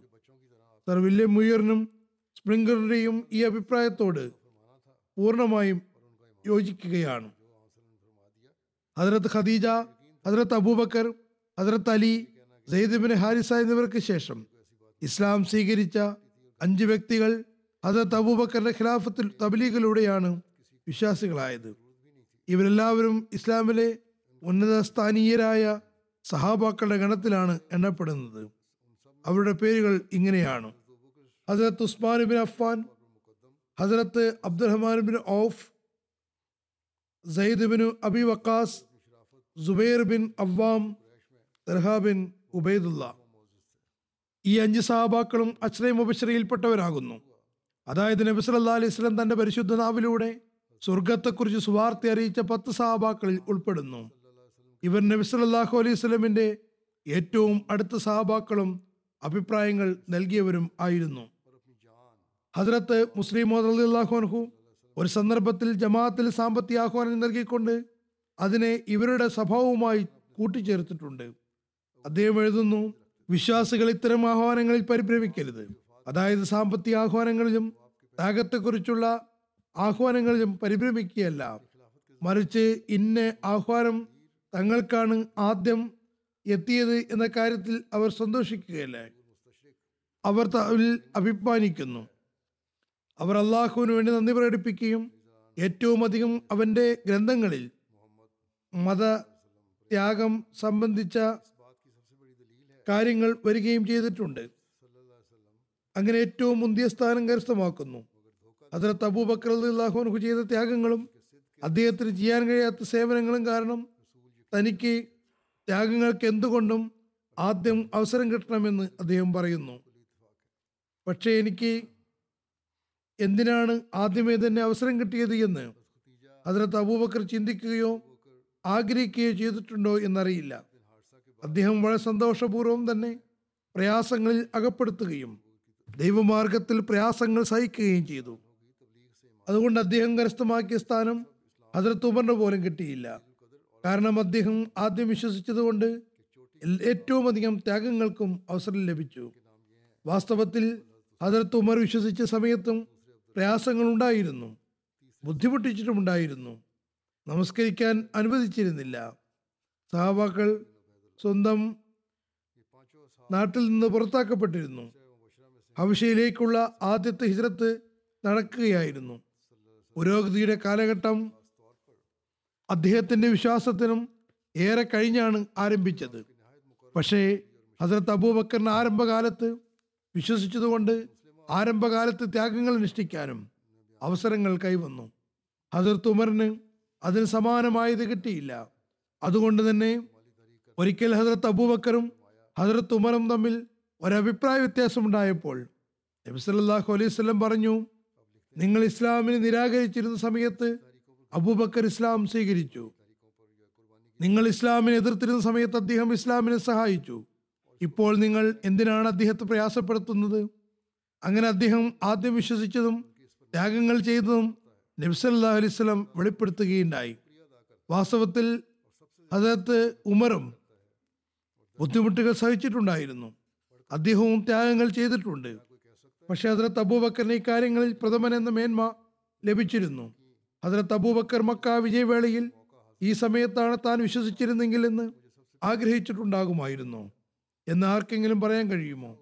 ഭൗതികമായ രാജാധികാരങ്ങൾ അദ്ദേഹത്തിന് മുന്നിൽ വെച്ചാൽ പോലും അദ്ദേഹം അതെല്ലാം വളരെ നിസ്സാരങ്ങളായ പ്രതിഫലമായി മാത്രമേ ഗണിക്കുമായിരുന്നുള്ളൂ. അത് സ്വീകരിക്കുമായിരുന്നില്ല. മറിച്ച് ഈ ഉന്നതന ഉന്നതമായ സ്ഥാനത്തിന് പകരം ഭൗതികമായ രാജാധികാരങ്ങളെ കാലുകൊണ്ട് തട്ടിത്തെറിപ്പിക്കുന്നതും അദ്ദേഹത്തിന് പ്രയാസമുള്ള കാര്യമായിരുന്നില്ല. ചുരുക്കത്തിലതെല്ലാം അദ്ദേഹത്തിന്റെ ത്യാഗങ്ങൾക്കുള്ള പ്രതിഫലമായിരുന്നു. അങ്ങനെയാണ് അള്ളാഹു പടിപടിയായി പ്രതിഫലം നൽകുന്നത്. അടിമകളെ മോചിപ്പിക്കുന്നതിനെ കുറിച്ച് എഴുതുന്നു. ഹസ്രത്ത് ഉമർ അലിഹു ഇങ്ങനെ പറയുമായിരുന്നു അബൂബക്കർ സയ്യിദുന വാ അബൂബക്കർ ഞങ്ങളുടെ നേതാവാകുന്നു അദ്ദേഹം ഞങ്ങളുടെ നേതാവിനെ സ്വതന്ത്രനാക്കി. അദ്ദേഹം ഉദ്ദേശിച്ചത് ഹസരത്ത് ബില്ലാലിനെ ആയിരുന്നു. ഹസരത്ത് അബൂബക്കർ സിദ്ദീഖ് അലിഹു ഇസ്ലാമിന്റെ ആരംഭകാലത്ത് ഏഴ് അടിമകളെ മോചിപ്പിച്ചു. അവർ അള്ളാഹുവിന്റെ പേരിൽ സമൂഹം പ്രയാസത്തിൽ അകപ്പെടുത്തുകയായിരുന്നു. ഈ അടിമകളുടെ പേരുകൾ ഇപ്രകാരമാണ്. ഹസരത് ബിലാൽ അലി അള്ളാഹുൻഹു ഹസരത് ആർമിർ ബിൻ ഫുഹൈർ അലി അള്ളാഹുൻഹു സനീറ അലി അള്ളാഹുൻഹു നെഹദിയ അലി അള്ളാഹുൻഹു അവരുടെ മകൾ അലി അള്ളാഹാൻഹ അവരുടെ മകൾ ബനി മോമിൽ അവരുടെ അടിമ ഉമ്മെ ഉവൈസ് അലി അള്ളാഹുൻഹു എതിരാളികളും ഹസരത്ത് അബൂബക്കറിന്റെ നന്മയെക്കുറിച്ചും ഉന്നത സ്വഭാവത്തെക്കുറിച്ചും വാചാലരാണ്. ഹജറത്ത് മുസ്ലിം അള്ളാഹുൻഹു പറയുന്നു അബൂബക്കറിനെ സംബന്ധിച്ചിടത്തോളം മുഴുവൻ മക്കയും അദ്ദേഹത്തിന്റെ ഔദാര്യത്തിന് വിധേയരായിരുന്നു. സമ്പാദിച്ചതെല്ലാം അദ്ദേഹം അടിമകളെ മോചിപ്പിക്കാൻ ചെലവഴിച്ചു. അദ്ദേഹം ഒരിക്കൽ മക്ക വിട്ട് പുറത്തേക്ക് പോവുകയായിരുന്നു. ഒരു നേതാവ് അദ്ദേഹത്തെ വഴിയിൽ കണ്ടുമുട്ടി. അദ്ദേഹത്തോട് ചോദിച്ചു അബൂബക്കർ എവിടേക്കാണ് പോകുന്നത്? അദ്ദേഹം പറഞ്ഞു എനിക്ക് എന്റെ ഈ നാട്ടിൽ സമാധാനമില്ല. ഞാൻ മറ്റേതെങ്കിലും സ്ഥലത്തേക്ക് പോവുകയാണ്. ആ നേതാവ് പറഞ്ഞു നിങ്ങളെപ്പോലെ നന്മയുള്ള വ്യക്തി നാട്ടിൽ നിന്ന് പുറത്തു പോവുകയാണെങ്കിൽ ഈ നാട് നശിക്കുന്നതാണ്. ഞാൻ നിങ്ങൾക്ക് അഭയം നൽകാം. നിങ്ങൾ നാട് വേണ്ട കാര്യമൊന്നുമില്ല. അദ്ദേഹം ആ നേതാവിന്റെ അഭയത്തിൽ തിരിച്ചു വന്നു. അദ്ദേഹം രാവിലെ എഴുന്നേറ്റ് വിശുദ്ധ ഖുർആൻ പാരായണം ചെയ്യുമ്പോൾ സ്ത്രീകളും കുട്ടികളും ചുവരിനടുത്ത് ചെവി വെച്ച് ഖുർആൻ കേൾക്കുമായിരുന്നു. അദ്ദേഹത്തിന്റെ ശബ്ദത്തിൽ വളരെ ആർദ്രതയും വേദനയും ഉണ്ടായിരുന്നു. സ്ത്രീ പുരുഷന്മാർക്കും കുട്ടികൾക്കും അത് മനസ്സിലാകുമായിരുന്നു. കേൾക്കുന്നവരെ അത് സ്വാധീനിച്ചിരുന്നു. ഈ സ്വാധീനം കാരണം മക്കാർ പരസ്പരം ബഹളമായി. ഇങ്ങനെ എല്ലാവരും ദീനില്ലാത്തവരായി പോകുമല്ലോ? അവസാനം അവരെല്ലാവരും ആ നേതാവിന് അടുക്കലെത്തി അദ്ദേഹത്തോട് പറഞ്ഞു നിങ്ങൾ എന്തിനാണ് ഇയാൾക്ക് അഭയം നൽകിയിട്ടുള്ളത്? ആ നേതാവ് ഹസരത്ത് അബൂബക്കർ അള്ളാഹുനോട് പറഞ്ഞു നിങ്ങൾ ഇങ്ങനെ വിശുദ്ധൂറാൻ പാരായണം ചെയ്യരുത്. മക്കാർ അതുകൊണ്ട് നീരസത്തിലാണ്. ഹസരത്ത് അള്ളാഹുനക്ക് പറഞ്ഞു താങ്കൾ നൽകിയ അഭയം തിരിച്ചെടുത്താലും എനിക്കിതിൽ നിന്ന് പിന്മാറാൻ സാധ്യമല്ല. അങ്ങനെ ആ നേതാവ് അഭയം തിരിച്ചെടുത്തു. ഇത് ഹജറത്ത് അബൂബക്കറിന്റെ തക്കവയ്ക്കും പരിശുദ്ധിക്കുമുള്ള ഒരു വലിയ തെളിവാകുന്നു. ആ നാട്ടുകാർ റസൂ തിരുമേനി സലല്ലാഹു അലൈഹി സ്വലമിയുടെ ബദ്ധവൈരികളും തിരുനബി സലല്ലാഹു അലൈഹി സഹായിക്കുന്നവരും ആയിരുന്നു. അതെത്രമാത്രം ഉറപ്പുണ്ടെന്ന് പറയാൻ കഴിയില്ല. ആ നാട്ടുകാർ നബി സല്ലാ അലൈഹി സ്വലമിന്റെ ബദ്ധവൈരികളും തിരുനബി സല്ലാ അലൈഹി സ്വലമി സഹായിക്കുന്നവരുമായിരുന്നു പക്ഷെ അവർ ഹസരത്ത് അബൂബക്കറിന്റെ പരിശുദ്ധിയുടെ കാര്യത്തിൽ എത്രമാത്രം ഉറപ്പുള്ളവരായിരുന്നു എന്നാൽ ആ നേതാവ് പറഞ്ഞത് താങ്കൾ പുറത്തേക്ക് പോവുകയാണെങ്കിൽ നാട് നശിക്കുമെന്നായിരുന്നു. നമസ്കാരത്തിൽ ഇമാമത്ത് വഹിക്കുന്നതിനെ കുറിച്ച് പറയുന്നു നബിസല്ലാ അലൈഹി സ്വലമിയുടെ അഭാവത്തിൽ ചില ആളുകൾക്ക് മസ്ജിദ് നബുവിൽ നമസ്കരിപ്പിക്കാൻ ഭാഗ്യം ലഭിച്ചിട്ടുണ്ട്. അതിൽ ഹജറത്ത് അബൂബക്കറും ഉൾപ്പെടുന്നു. ഹജറത്ത് അബൂബക്കറിന് മാത്രം ലഭ്യമായ ഒരു പ്രത്യേക സൗഭാഗ്യം എന്തെന്നാൽ നബി സല്ലല്ലാഹു അലൈഹി സ്വലം തന്റെ അവസാന നാളുകളിൽ തിരുനബി സല്ലാ അലൈഹി സ്വലമിയുടെ പ്രത്യേക നിർദ്ദേശപ്രകാരം നമസ്കരിപ്പിക്കുന്നതിന് ഭാഗ്യം ലഭിച്ചിട്ടുണ്ട്. ഇത് സംബന്ധിച്ച് വ്യത്യസ്ത നിവേദനങ്ങളാണുള്ളത്. ഹജറത്ത് ആയിഷ വിവരിക്കുന്നു അലൈഹി വസല്ലം പറഞ്ഞു ജനങ്ങളിൽ അബൂബക്കർ ഉണ്ടായിരിക്കുമ്പോൾ അദ്ദേഹമല്ലാതെ മറ്റാരും നമസ്കരിപ്പിക്കുന്നത് അഭികാമ്യമല്ല. അസ്വദ് വിവരിക്കുന്നു ഞങ്ങൾ അതിലത്ത് ആയിഷയുടെ അടുക്കലായിരുന്നു. ഞങ്ങൾ നമസ്കാരങ്ങളിൽ കൃത്യനിഷ്ഠതയെ സംബന്ധിച്ചും പ്രാധാന്യത്തെ സംബന്ധിച്ചും പറയുകയായിരുന്നു. അപ്പോൾ അതുവഴി നബി സല്ലല്ലാഹു അലൈഹി വസല്ലമയുടെ മരണശൈലിയിലായ രോഗാവസ്ഥയിൽ ആയപ്പോൾ നബി സല്ലല്ലാഹു അലൈഹി സ്വലമിന്റെ സമയം ആകുകയും ബാങ്ക് കൊടുക്കുകയും ചെയ്തിരിക്കുന്നു. നബി സല്ലല്ലാഹു പറഞ്ഞു അബൂബക്കറിനോട് നമസ്കരിപ്പിക്കാൻ പറയുക. നബി സല്ലല്ലാഹു പറഞ്ഞു അബൂബക്കർ വളരെ ലോലഹൃദയനാകുന്നു. അങ്ങയുടെ സ്ഥാനത്ത് നിൽക്കുമ്പോൾ അദ്ദേഹത്തെ നമസ്കരിപ്പിക്കാൻ കഴിയില്ല. നബി സല്ലല്ലാഹു അലൈഹി വസല്ലം പറഞ്ഞത് വീണ്ടും ആവർത്തിച്ചു. തിരുനബിയോട് വീണ്ടും പറയപ്പെട്ടു അദ്ദേഹം വളരെ ലോലഹൃദയനാണ്. നബി സല്ലല്ലാഹു അലൈഹി വസല്ലം താൻ പറഞ്ഞത് തന്നെ മൂന്നാം തവണയും ആവർത്തിച്ചു.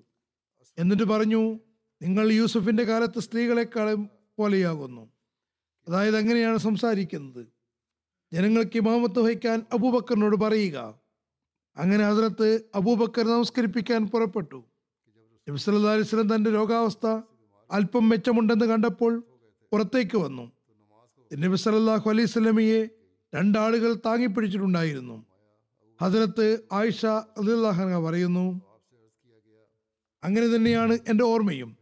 ഇപ്പോൾ കാണുന്നത് പോലെ തോന്നുന്നു. നബി അലൈഹി സ്വലമിന്റെ കാലുകൾ രോഗം കാരണം ഭൂമിയിൽ എഴയുകയായിരുന്നു. അതായത് ശരിക്ക് നടക്കാൻ കഴിയുന്നുണ്ടായിരുന്നില്ല. കാലുയർത്താൻ കഴിഞ്ഞിരുന്നില്ല. കാലുകൾ ഭൂമിയിൽ വലിച്ചിഴക്കുകയായിരുന്നു. ഹദരത്ത് അബൂബക്കർ സല്ലല്ലാഹു അലൈഹി വസല്ലമയെ കണ്ടപ്പോൾ പിന്നിലേക്ക് മാറാൻ ആഗ്രഹിച്ചു. പക്ഷേ നബി സല്ലല്ലാഹു അലൈഹി വസല്ലം ആംഗ്യഭാവത്തിൽ അവിടെ തന്നെ നിൽക്കാൻ പറഞ്ഞു. അങ്ങനെ അബൂബക്കറിന്റെ ഒരു വശം ഇരുന്നു. ആമശിനോട് ചോദിച്ചു നബി സല്ലല്ലാഹു അലൈഹി വസല്ലം നമസ്കരിപ്പിക്കുക ആയിരുന്നുവോ അതിനകത്ത് അബൂബക്കറിനെ പിന്തുടർന്ന് നമസ്കരിക്കുകയും ജനങ്ങൾ അബൂബക്കറിനെ പിന്തുടരുകയുമായിരുന്നുവോ? അദ്ദേഹം അതേ എന്ന് തല കൊണ്ടാങ്ങി കാണിച്ചു. നബി സല്ലല്ലാഹു അലൈഹി വസല്ലം ഹസരത്ത് അബൂബക്കറിന്റെ ഇടതുഭാഗത്തിരിക്കുകയും ഹസരത്ത് അബൂബക്കർ നിന്നുകൊണ്ട് നമസ്കരിപ്പിക്കുകയും ചെയ്തു. നിവേദകൻ പറയുന്നു ഹസരത്ത് അനസബിന് മാലിക് അൻസാരി തന്നോട് പറഞ്ഞു നബി സല്ലല്ലാഹു അലൈഹി വസല്ലം യെ പിൻപറ്റുകയും സേവിക്കുകയും ചെയ്ത് നബി സല്ലല്ലാഹു സഹവാസത്തിൽ കഴിയുകയും ചെയ്തിട്ടുണ്ട്. അതുകൊണ്ട് പറയുന്നു ഹസരത്ത് അബൂബക്കർ അവർക്ക് നമസ്കരിപ്പിച്ചിട്ടുണ്ടായിരുന്നു. നബി സല്ലല്ലാഹു അലൈഹി വസല്ലം തിരുമേനി വഫാത്താകാൻ ഇടയായ രോഗാവസ്ഥയിൽ തിങ്കളാഴ്ച ദിവസം അദ്ദേഹവും നമസ്കാര സർഫുകൾക്കിടയിൽ ഉണ്ടായിരുന്നു. നബി സല്ലല്ലാഹു തന്നെ മുറിയുടെ പർദ്ദ നീക്കി. ഞങ്ങളെ നോക്കുന്നുണ്ടായിരുന്നു. നബി സല്ലല്ലാഹു അലൈഹി എഴുന്നേറ്റു. നബി സല്ലല്ലാഹു മുഖം വിശുദ്ധ ഖുറാന്റെ ആൾ തന്നെയായിരുന്നു. നബി സല്ലാ അലൈഹി വസല്ലം സന്തോഷം കൊണ്ട് പുഞ്ചിരിച്ചു. നബി അലൈഹി വസല്ലം ഞങ്ങൾ നബി അലൈഹി വസല്ലം സന്തോഷം കണ്ട് പരീക്ഷണത്തിൽ അകപ്പെട്ടു പോകുമോ എന്ന് ചിന്തിക്കു ചിന്തിച്ചു പോവുകയുണ്ടായി. ഇത്രയുമായപ്പോഴേക്കും ഹസ്രത്ത് അബൂബക്കർ അള്ളാഹുൻഹു തന്റെ ഉദികാലുകളിന്മേൽ പിന്തിരിയുകയും സഫുകളിൽ ചേരുകയും ചെയ്തിരുന്നു. നബി സല്ലാ അലൈഹി വസല്ലം നമസ്കരിക്കാൻ വരുമെന്ന് അദ്ദേഹം കരുതി. നബി വസല്ലം ആംഗ്യ ഭാഷയിൽ നമസ്കരിപ്പിക്കുന്നതിന് വേണ്ടി പറഞ്ഞു. പർദ്ദ അടയ്ക്കുകയും ചെയ്തു. ആ ദിവസമാണ് നബി സല്ലല്ലാഹു അലൈഹി വസല്ലം വഫാത്തായതും. ഒരു നിവേദനത്തിൽ ഈ ദിവസങ്ങളിൽ ഒരിക്കൽ ഹസരത്ത് ഉമർ അള്ളാഹുൻഹു നമസ്കരിപ്പിച്ചതിനെ കുറിച്ചും വിശദീകരണം വന്നിട്ടുണ്ട്. ഹസരത്ത് അബ്ദുല്ലാ ബിനു സംആ വിവരിക്കുന്നു നബി സല്ലല്ലാഹു അലൈഹി സ്വലമിന് രോഗം മൂർച്ഛിച്ച സമയത്ത് ഞാൻ മുസ്ലിങ്ങളുടെ ഒരു സംഘത്തിൽ നബി സല്ലാ അലൈഹി സ്വലോടൊപ്പം ഉണ്ടായിരുന്നു. ഹസരത്ത് ബിലാൽ നബി സല്ലല്ലാഹു അലൈഹി വസല്ലം നമസ്കാരത്തിന് വേണ്ടി വിളിച്ചു. നബി സല്ലല്ലാഹു പറഞ്ഞു ആരോടെങ്കിലും നമസ്കരിപ്പിക്കാൻ വേണ്ടി പറയുക. അതിനകത്ത് അബ്ദുല്ലാ ബിൻ പുറത്തേക്ക് വന്നപ്പോൾ ജനങ്ങൾക്കിടയിൽ അതിനകത്ത് ഉമറിനെ കണ്ടു. അതിനകത്ത് അബൂബക്കർ ഉണ്ടായിരുന്നില്ല. ഞാൻ പറഞ്ഞു ഉമർ എഴുന്നേറ്റാലും നമസ്കരിപ്പിച്ചാലും. അദ്ദേഹം മുന്നോട്ട് വന്നു അള്ളാഹു അക്ബർ എന്ന് പറഞ്ഞു. നബ്സാസ്ലം അദ്ദേഹത്തിന്റെ ശബ്ദം കേട്ടു. അതിനകത്ത് ഉമറിന്റെ ശബ്ദം ഉച്ചത്തിലുള്ളതായിരുന്നു. നബ്സാസ്ലം ചോദിച്ചു അബൂബക്കർ എവിടെ? അള്ളാഹു നിഷേധിക്കുന്നവന് മുസ്ലിങ്ങളെ നിഷേധിക്കുന്നു. നബ്സാസ്ലം അബൂബക്കറിനെ വിളിക്കാൻ പറഞ്ഞയച്ചു. അദ്ദേഹം വന്നു. അപ്പോഴേക്കും അതിലത്ത് ഉമർ നമസ്കരിച്ചിട്ടുണ്ടായിരുന്നു. പിന്നെ അതിലത്ത് അബൂബക്കറും ജനങ്ങൾക്കിടയിൽ നമസ്കരിപ്പിച്ചിട്ടുണ്ടായിരുന്നു. ഇങ്ങനെയും ഒരു നിവേദനമുണ്ട്. മറ്റൊരു നിവേദനത്തിൽ പറയുന്നു നബിസ്വല്ലാ അലൈഹി സ്വലം ഹസരത്ത് ഉമറിന്റെ ശബ്ദം കേട്ടപ്പോൾ പുറത്തേക്ക് വന്നു. തന്റെ തല പുറത്തേക്ക് നീട്ടിക്കൊണ്ട് പറഞ്ഞു അല്ല അല്ല ഇബനു അബി കഹാഫ നമസ്കരിപ്പിക്കേണ്ടതാണ്. നബ്സലം ഇത് നീരസത്തിലാണ് പറഞ്ഞത്. ഇതിന്റെ കൂടുതൽ വിശദീകരണം മുസ്രദ് അഹമ്മദിൽ വന്നിട്ടുണ്ട്. ഹസരത്ത് ഇബിനു ഉമയെ സംബന്ധിച്ച് അറിവ് ലഭിച്ചപ്പോൾ ഹസരത്ത് അബ്ദുല്ലാബിനു സമയോട് പറഞ്ഞു അദ്ദേഹമാണ് ഉമറിനോട് നമസ്കരിപ്പിക്കാൻ വേണ്ടി പറഞ്ഞത്. നബ്സലം പറഞ്ഞത് കൊണ്ടാണ് എന്നോട് നമസ്കരിക്കാൻ പറഞ്ഞതെന്ന് ഞാൻ ധരിച്ചു. അല്ലാത്ത പക്ഷം ഞാൻ നമസ്കരിപ്പിക്കില്ലായിരുന്നു. അപ്പോൾ അതിലത്ത് അബ്ദുല്ലാബിന് സമ പറഞ്ഞു ഞാൻ നോക്കിയപ്പോൾ അബൂബക്കറിനെ കാണുന്നുണ്ടായിരുന്നില്ല. അപ്പോൾ ഞാൻ സ്വയം മനസ്സിലാക്കിയത് അദ്ദേഹം ഇല്ലെങ്കിൽ പിന്നെ താങ്കൾ തന്നെയാണ് അതിന് യോഗ്യനെന്നാണ് അതുകൊണ്ട് താങ്കളോട് സംസാരിച്ചപ്പോൾ വളരെ നേരിട്ട് നിർദ്ദേശിച്ചത് ആയിരുന്നില്ല. ഇത് മുസ്നദിൽ ഉള്ള നിവേദനമാകുന്നു. ഹസരത്ത് അബൂബക്കറിന്റെ മക്കളോടുള്ള സ്നേഹവാത്സല്യങ്ങളെ സംബന്ധിച്ച് ഒരു ഗ്രന്ഥകാരൻ എഴുതുന്നു. ഹസരത്ത് അബൂബക്കറിന്റെ മക്കളോട് നല്ല സ്നേഹമുണ്ടായിരുന്നു. അദ്ദേഹം തന്റെ വാക്കിലും പ്രവൃത്തിയിലും അധിക സമയത്തും അത് അദ്ദേഹം വെളിപ്പെടുത്തുകയും ചെയ്തിരുന്നു. മൂത്ത മകൻ ഹസരത്ത് അബ്ദുറഹ്മാൻ വേറെ വീട്ടിലാണ് താമസിച്ചിരുന്നത്. പക്ഷെ അദ്ദേഹത്തിന്റെ വീട്ടു ചെലവുകളുടെ ഉത്തരവാദിത്തം ഹജരത്ത് അബൂബക്കർ ഏറ്റെടുത്തിരുന്നു. ഹജരത്ത് അബൂബക്കർ അള്ളാഹുനുഹുവിന്റെ മൂത്ത മകൾ ഹജരത്ത് അസ്മയുടെ വിവാഹം ഹജരത്ത് സുബൈർ ബിൻ അവ്വാവുമായിട്ടാണ് നടന്നത്. തുടക്കത്തിൽ അവർ വളരെ പ്രയാസത്തിലായിരുന്നു. വീട്ടിൽ വേലക്കാരിയെയോ വേലക്കാരനെയോ വെക്കാനുള്ള കഴിവുണ്ടായിരുന്നില്ല.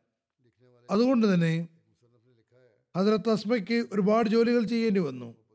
മാവ് കുഴയ്ക്കുക ഭക്ഷണം തയ്യാറാക്കുക വെള്ളം കോരുക തുണി അലക്കുക തുണി നെയ്യുക അങ്ങനെ ഒരുപാട് ദൂരത്ത് നിന്ന് ഈന്തപ്പനയുടെ കുരുക്കൾ ശേഖരിച്ചു കൊണ്ടുവരിക കുതിരകൾക്ക് തീറ്റി കൊടുക്കുക തുടങ്ങിയ എല്ലാ പണികളും അവർ ചെയ്തിരുന്നു.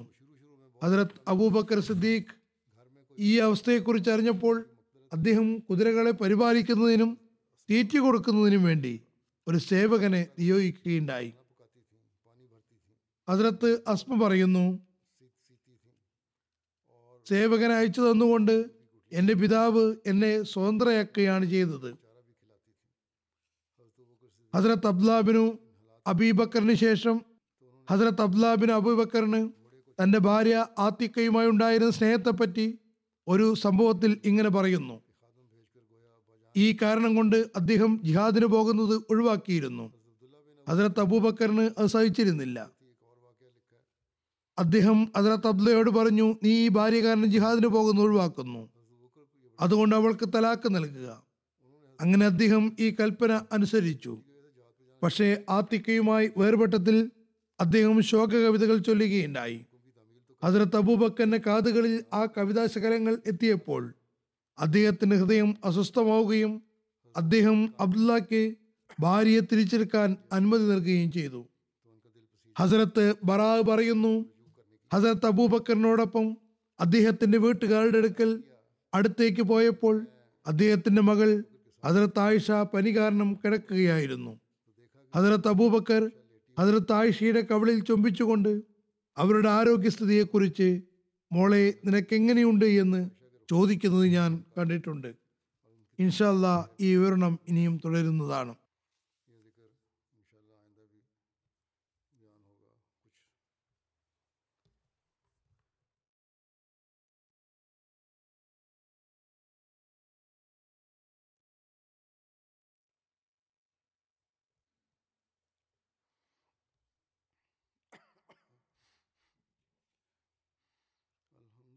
الله الحمد لله نحمده ونستعينه ونستغفره ونؤمن به ونتوكل عليه ونعوذ بالله من شرور أنفسنا ومن سيئات أعمالنا من يهده الله فلا مضل له ومن يضلل فلا هادي له. ونشهد أن لا إله إلا الله. ونشهد أن محمدا عبده ورسوله. عباد الله رحمكم الله. إن الله يأمر بالعدل واللسان وإيتاء ذي القربى وينهى عن الفحشاء والمنكر والبغي يعظكم لعلكم تذكرون. اذكروا الله يذكركم وذوه يستجب لكم ولذكر الله أكبر.